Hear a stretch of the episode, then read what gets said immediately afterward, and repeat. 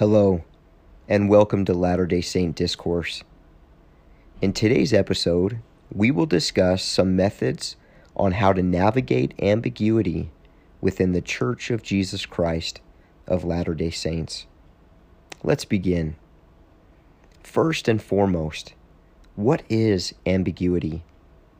It means that there are aspects about a certain subject that are unclear, vague, uncertain, or can be hard to understand, possibly in part due to the current information you have. Let's look at a few random examples.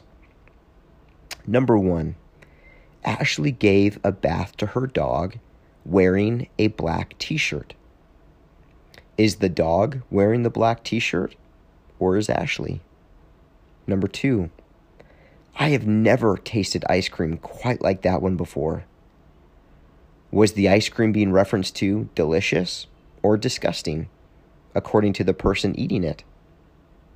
Number three, call me a taxi, please. Is the person speaking asking someone to get them a taxi? Or do they want to be called a taxi?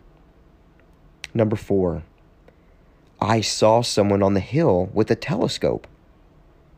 Did you use a telescope to see someone on the hill?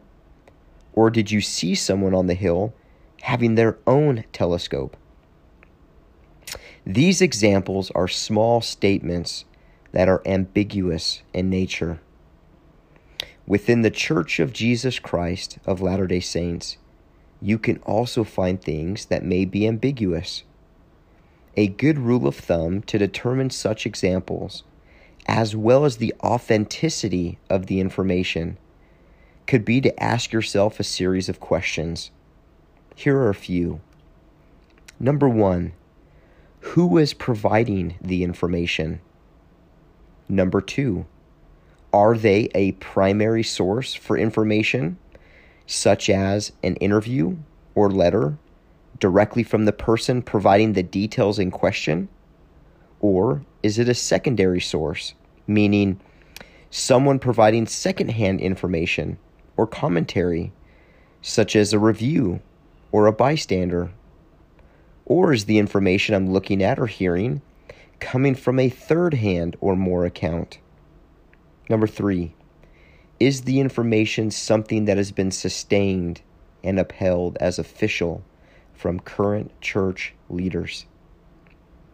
Again, those are just a few example questions.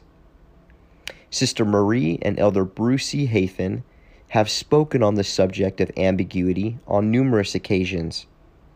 There are three aspects of learning and understanding that they discuss that I think are vital as we look at ambiguity in the gospel and elsewhere.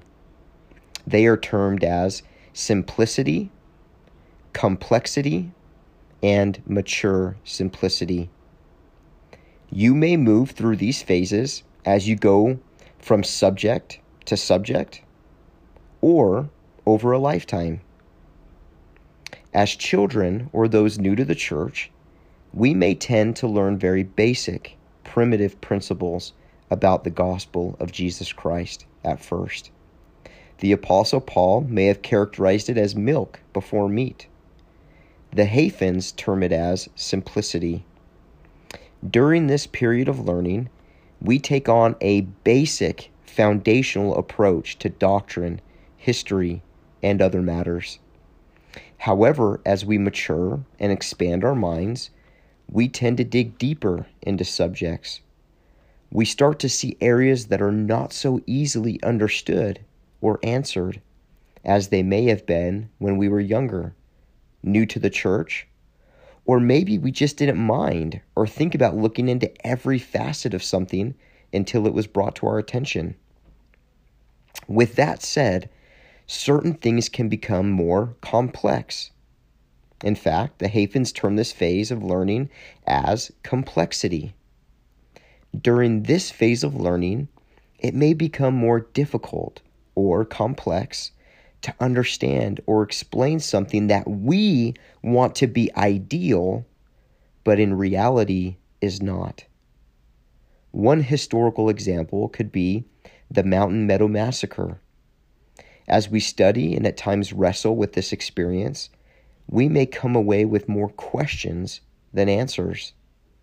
Although we may never come to a full knowledge of this September 7th, 1857 massacre, as well as all the events that led up to it, we can, however, come with clean motives and an open mind and heart to a heightened level of compassion and even understanding.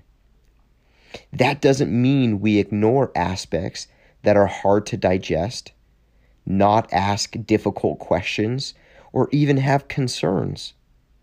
What it does mean is we can weigh the information we have with the questions we discussed earlier in regards to ambiguity and determining authenticity, and then take that information to the Lord. And if you like, also discuss it with friends, family, scholars, and church leaders. If it proves to be a stumbling block, we can also weigh the information in question with the foundational doctrines of the gospel. We can also compare it with other similar examples in the scriptures and then ask God for guidance.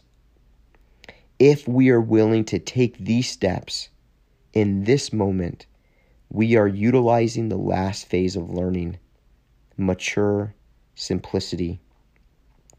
Again, we don't necessarily ignore difficult realities and the wounds that may be associated with them. There is room for healthy, continuous dialogue. However, it is vital to stay grounded to that foundation upon which the gospel of Jesus Christ sits. Ultimately, the life, teachings, and acceptance of our Savior Jesus Christ and His gospel restored in our day. What are some other tenets of our faith that we can lean on? The 13 Articles of Faith can be a great starting point. These wonderful pronouncements provide a simple, mature platform to stand on. You may also consider the lessons taught from the Preach My Gospel manual or recent General Conference talks. Lastly, the very scriptures of God are an incredible source. As we come to a close, it is my hope that we can see a pattern of learning here, that we can maneuver through the phases of simplicity, complexity, and mature simplicity, and that when all is said and done, we continue to learn with a desire to be taught by the gift and power of God. Until next time.